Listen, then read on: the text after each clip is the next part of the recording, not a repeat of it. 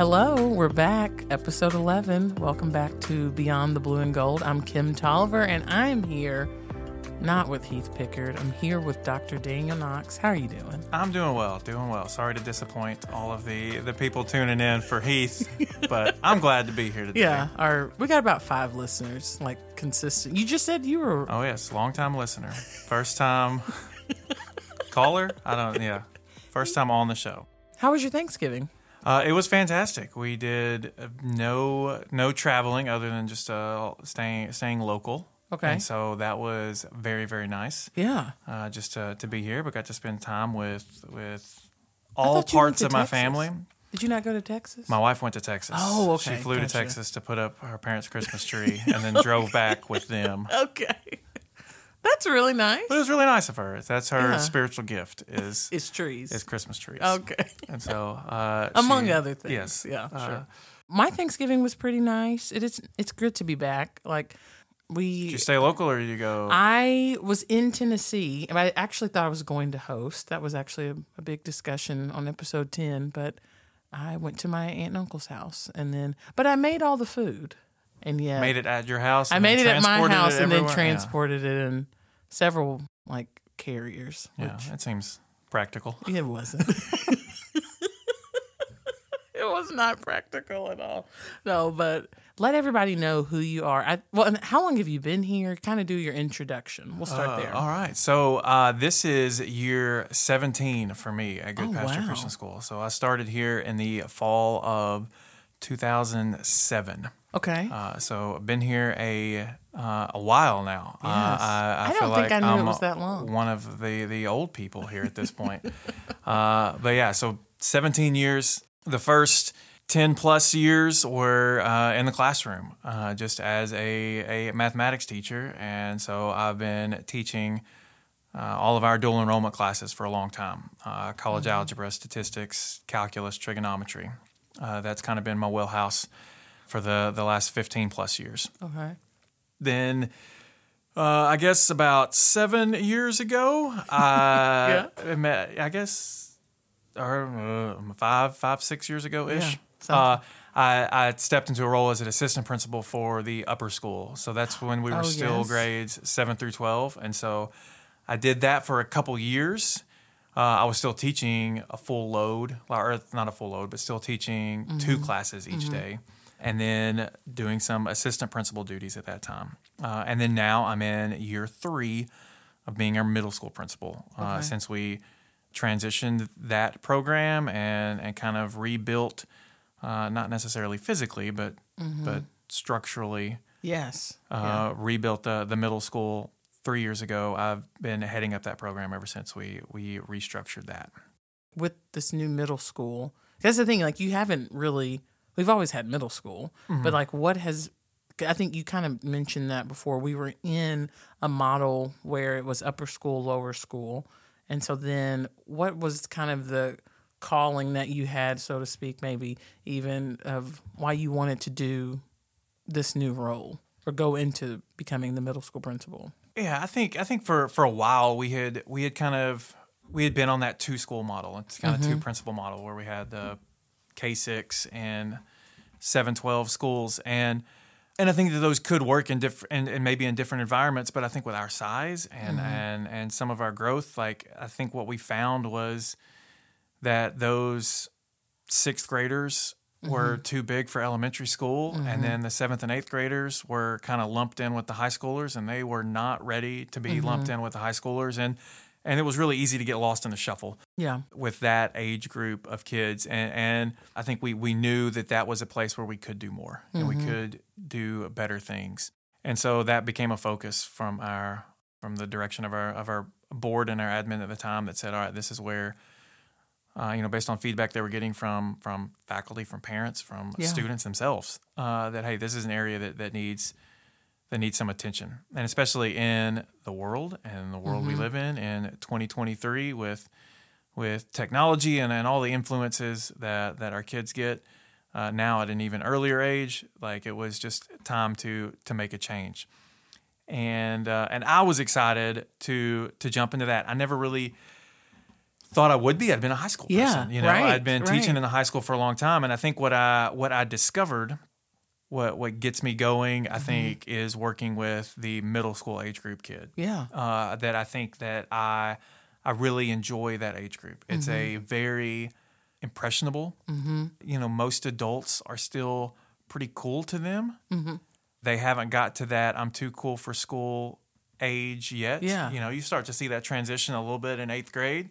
It's so funny because I would always say that I was not wired to be around middle school kids. Like, I really enjoyed working with like a preschool age for whatever reason, you know, in kindergarten. And then once I hit about third grade, I was like, I'm done. And then I'll find you in 10th grade. Yeah. That's a big age gap. Yeah. That I was like, I don't know. But, you know, but working here, you know, it is nice to have people who it's their almost like they're not to say calling, but it's their specialty. No, it's, you know, I think that calling could be a good word because that's that there's some of them. And I think I've got a great group of teachers that it's so funny that, you know, you have some teachers that look at other teachers like, how can you teach middle school? And then I've got middle school teachers that look at them like, how do you teach high schoolers, or how do you teach elementary, or how do you teach the babies? And so it's just interesting that each person kind of finds their niche and I know, where I was just about to say that, where they want to or where they feel the most comfortable. And I think middle school is one that you have to love it, and you have to enjoy it, and you have to enjoy working with that age group kid. What made you come to Goodpasture? I don't think I've ever asked you that. I did no education classes undergrad. Undergrad was where? Undergrad was at Freed-Hardeman University. Okay. And I take that back. I took one education class, but I dropped it 4 weeks into the semester because it messed. It was a 4:00 in the afternoon class, and that's when I played ultimate frisbee. And so I had to withdraw from that class because I missed ultimate the first 4 weeks, and I was like, all right, I'm out. I'll do this later. Yeah. So I was just a math major undergrad. Okay. Just straight math. And still didn't know exactly what I wanted to do or where I wanted to be. I went and started working on a master's in statistics down at Mississippi State University. Mm-hmm. And I did fine. I made good grades, you know, doing okay, but I wasn't happy. Mm-hmm. I was on a track to, you know, be sitting in a cubicle crunching numbers for a pharmaceutical company for years, or doing, you know, research at the university level, and I was just like, okay, this isn't me. Like, that's not what I want to be doing. And I remember having a conversation with my mother one night when I was kind of struggling and going through like identity, you know, like who am I? What am I supposed to be doing? Where am I supposed to be? You know, I had at that point I had friends that were working, that were making money, and I was still in school trying to figure out who I am. And she said, Daniel, what makes you happy? And I remember saying, I'm happy when I'm working with kids. Yeah. And at the time I was tutoring. I was tutoring a lot. I had done that all through college. On campus, I had worked 3 different summers at Sylvan Learning Center, tutoring ACT prep and tutoring math for high school kids, and worked at a summer camp for other 2 summers. So I'd worked around kids and tutoring and teaching basically. Yeah. And so she was like, well, then why don't you give that a try? And so I said, all right. So I emailed multiple Christian schools in the Nashville area because I wanted to move back to this part of the country. Mm-hmm. And Lindsay Judd was the principal here at Goodpasture at the time, and he emailed me back, and I came in for an interview, and they happened to have a math spot open at the time, and I jumped on it and then finished my master's at Lipscomb and transitioned into education and finished my master's. I got certified to be a teacher. Earlier you mentioned, you know, kind of trying to find your identity.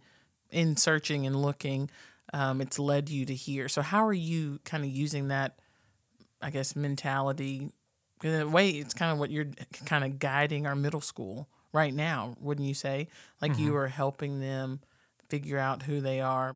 So how have you helped out our middle school students figure out who they are? I think it all starts with relationships and building relationships. And I think that's what we try to do on a daily basis, what I try to encourage my teachers to do, what I try to do myself with every student is first, if you want to see growth in them, whether that's academically or socially or athletically or on the stage, however you want to see that growth. It first starts with building a relationship and building a little bit of trust with each of those students. And so that starts with just talking to them, getting to know them, understanding them, understanding what they like, understanding what they don't like, understanding where their struggles are. And that only happens with communication and with talking to them and being present with them in the hallways, in the cafeteria, in the classrooms on a daily basis.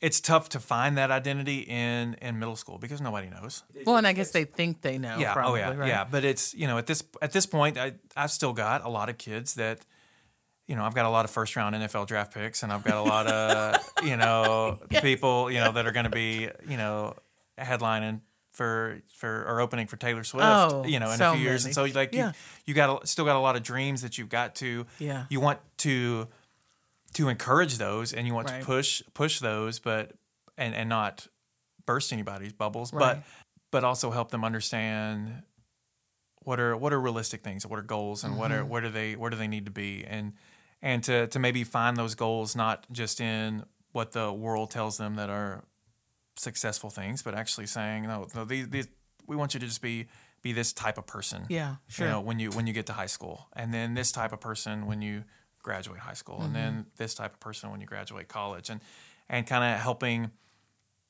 set them on that road. It's tough, I think, as a middle level educator, because you don't see results. You know, we won't see the fruits of that till their mid-20s. Yeah, you know, and or 30, and they're starting families of their own, and they're harkening back on what they've learned and that foundation that was built. And we get plenty of feedback later down the road, but it is there's a lot of faith that goes into what we do every day. Even Lynn Walker talked about this with Learning Lab, just equipping our students with the right tools, put them in their toolbox or their Legos. I know that's how Jessica talked about it, to build that foundation. I know you're big. No, it's actually just Lego. Lego is the appropriate pluralization of Lego. Like, we play with a box of Lego. Really? That's what it is? Yeah, you don't add an S. Oh, so it's like what's? You like could call sheep. It a Lego set, like sheep, like sheep. Yeah, like deer or fish. Lego. It's its own plural. And that is a Tolliver tip. Yeah. I mean, that's you never know what you're going to learn. Things like this on this podcast. Yeah. But I do think it is important, especially being in education. It is so great when we do hear back from people when they come back, just when they say like this place has been so instrumental in X, Y, or Z. Mm-hmm. I know we have a couple of listeners out there who probably remember this place. Meaning Goodpasture, they remember this place that when the identity was kind of lost, maybe. Could you kind of give that update of like what's been going on? What are some things that you have in the works that people might not know about? And then the second part of that question, what is the middle school? What are you hoping for, like future goals? So 3 years ago when we restructured, we did something that we hadn't done in the past at this school, which was make the middle school grades 6 through 8. And so at different times we had kind of a lower middle school with the 5th and 6th grade, and upper middle school with the 7th and 8th grade, and then did some things that were 5th through 8th grade together. So this kind of restructure and rebrand has been very intentional and very good, I think, for our campus and for our students. One of the first conversations when we decided to make this transition, I had a board member that was talking to me, and he said, Daniel, what are you going to do to create legacy experiences for our middle schoolers? Mm-hmm. And it mentioned things like the elementary Christmas play, which is just a huge deal every year, and things the kids still talk about. And then you get to food drive is big campus wide, but especially in high school, that's a big thing. And homecoming floats and stuff, and in high school that's a legacy experience. There's a lot of other things with athletics and fine arts that I think you could throw into that boat too. But sometimes for middle school, I don't know that we had a whole lot that were like, oh, this is the the thing, great experience, the thing from middle school. And so that was a challenge that was kind of put on my plate of what can we do? And so we've tried to implement some things over the last couple of years and with the hopes that these can turn into traditions. One of those things has been instituting what we call the PEG. Oh, yes. And it is an homage to a former master teacher that worked here for 40 plus years, Miss Peggy Roberts. That was a middle school teacher. Her. And yes. For those listeners that had Peggy as a teacher or worked with her or anything, she was awesome, and she was really one of the heartbeats of this school for a long time. Yes. And so we created the PEG, and it's really a other schools do different types of teaming or like a Ron Clark house system type thing. Mm-hmm. It's of that vein, but we split up the 6th, 7th, and 8th graders into 9 different teams every year, and we do competitions often where they earn points, and then they earn points for behavior, for academics, for all sorts of different things throughout the year. And then we end with a big field day competition in the spring, and then announce at awards day which team won the PEG, and they get some special prizes, kind of get their name written in the annals of Goodpasture history now at this point. But we're 3 years into this, and it's become a thing where the kids, they look forward to it, and they talk about it, and they're excited about it. Even now, freshmen and sophomores still talk to me about it or ask me, hey, who's winning? Who's up? Awesome. Is pink team winning? They're just broken up. It's 6th, 7th, and 8th. 6th, 7th, and 8th graders. There's about 20 kids on a team, and they're all mixed up. We don't just do kind of the competitions. And when I say competitions, like this Friday, we're having a PEG day, which is about every other Friday, where we have different competitions, different events. And so there's 3 teams that are competing in kickball, 3 teams that are competing in a mathlete competition, is what we call it. Yeah. It's like almost like a quiz bowl, and 3 teams doing a Mario Kart tournament, like literally on the Nintendo Switch on the big screen, where they do. And so like we just do fun stuff to get them excited and get them involved, and different kids get to show their talents in different ways. Yeah, so it's not just athletic based. Yeah, and so they're not all athletic based. We also have those PEG teams are our small groups when we do. Devotional small groups where we split up. They're in those PEG teams all year, and so they really get to know each other at a little bit different level in there, and kind of build some friendships and community with some kids that they may never have talked to if they weren't randomly assigned to that same color. Yeah, that's awesome. So you have the PEG. So we have the PEG. We're getting excited for our second annual Silent Night here in a couple weeks. That we did this last year, and not really knowing how it was going to go, and it was probably the most fun night in Goodpasture Christian School history. As one who was begging to go and allowed to come, thank you so much. Yes, and you're more than welcome to come again here in a couple weeks. I need more chaperones. Yeah. No, it's so fun. A silent disco is so fun. Yeah, it was awesome. I think nobody necessarily knew what was going on or what was going to happen. And those are typically the best events. You have no expectation. Yeah, and it was awesome. And we had about 90 kids participate last year. We've already got well over that registered to participate this year. That's awesome. And so it's a super fun event. Super sweaty. Yeah. And my favorite, my favorite part. And if you don't know what a silent disco is, that they'll be able to walk in, they'll get a headset. You can turn the headset to 3 different channels. One channel is going to be playing Christmas music. One channel is going to be playing like kind of poppy dance music, and then one channel will actually be synced up to a movie that's being played on the big screen, where if they don't feel like dancing, they can sit there and watch a movie and enjoy a Christmas movie. We'll have some refreshments and things like that, but my favorite part is that it's a screen-free event where we take up the kids' phones when they come in, and last year there were probably only 20 kids that even brought a phone in. They just left it in the car or left it with their parents.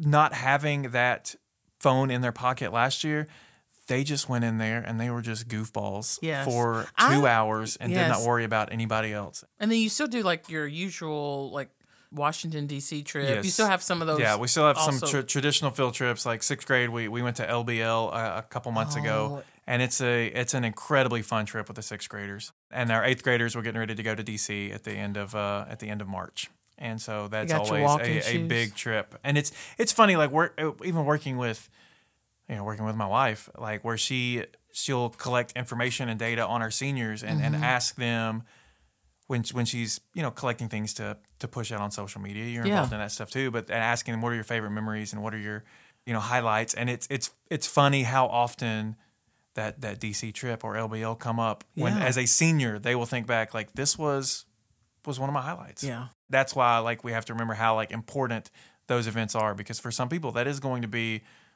a life-changing event for them. Sure. I just think that's a pretty awesome thing that we get to experience here at a K-12 that doesn't happen everywhere. So I guess for my last question, and because Heath's not here, I'll ask it because he probably wouldn't want to ask this, but I want to know.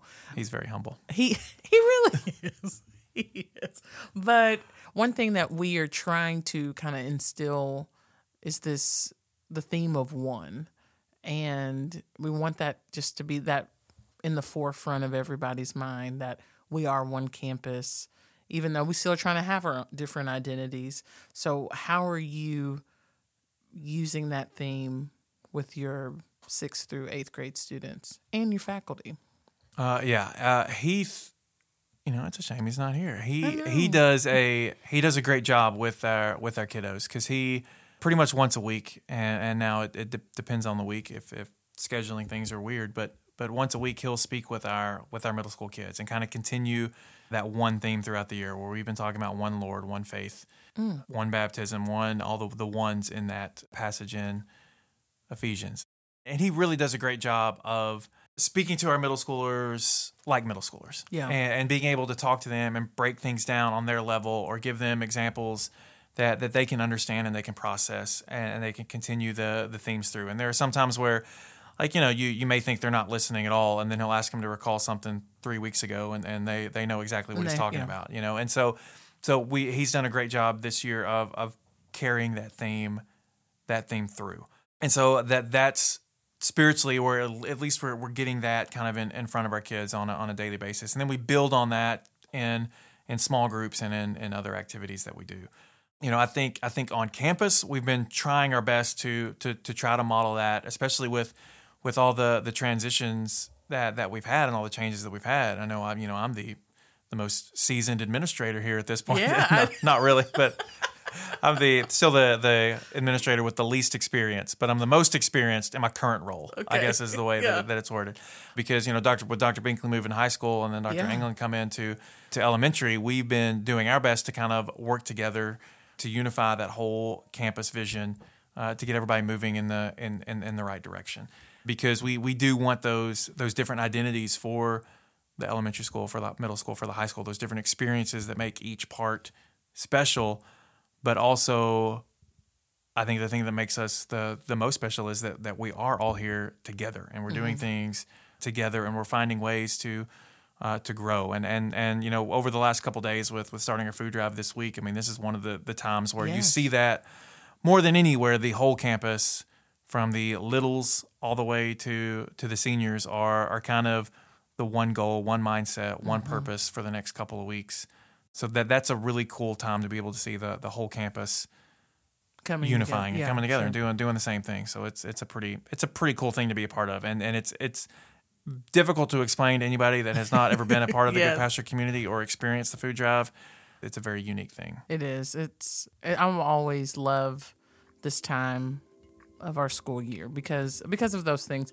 Actually, I'll really be the most excited when they do the totals. Oh, yeah. I love watching the little kids get so excited about getting $500. I mean, it is the most adorable thing. And the thing is, you know, they worked hard. Mm-hmm. Well, thank you so much for being here. It's been awesome. Thank you so much, Miss Tolliver, for having me. Oh, go. I like that you said Miss Tolliver. Do you ever say Kim? Do you ever call me Kim? I think so. I don't know. I guess it depends on who else is standing around at the time. Yeah, that's fair. I try to call you Dr. Knox. But today it's beyond the blue and gold, so I'm going to call you Daniel. That's fine. Yeah, all right. Thanks so much for listening. See you.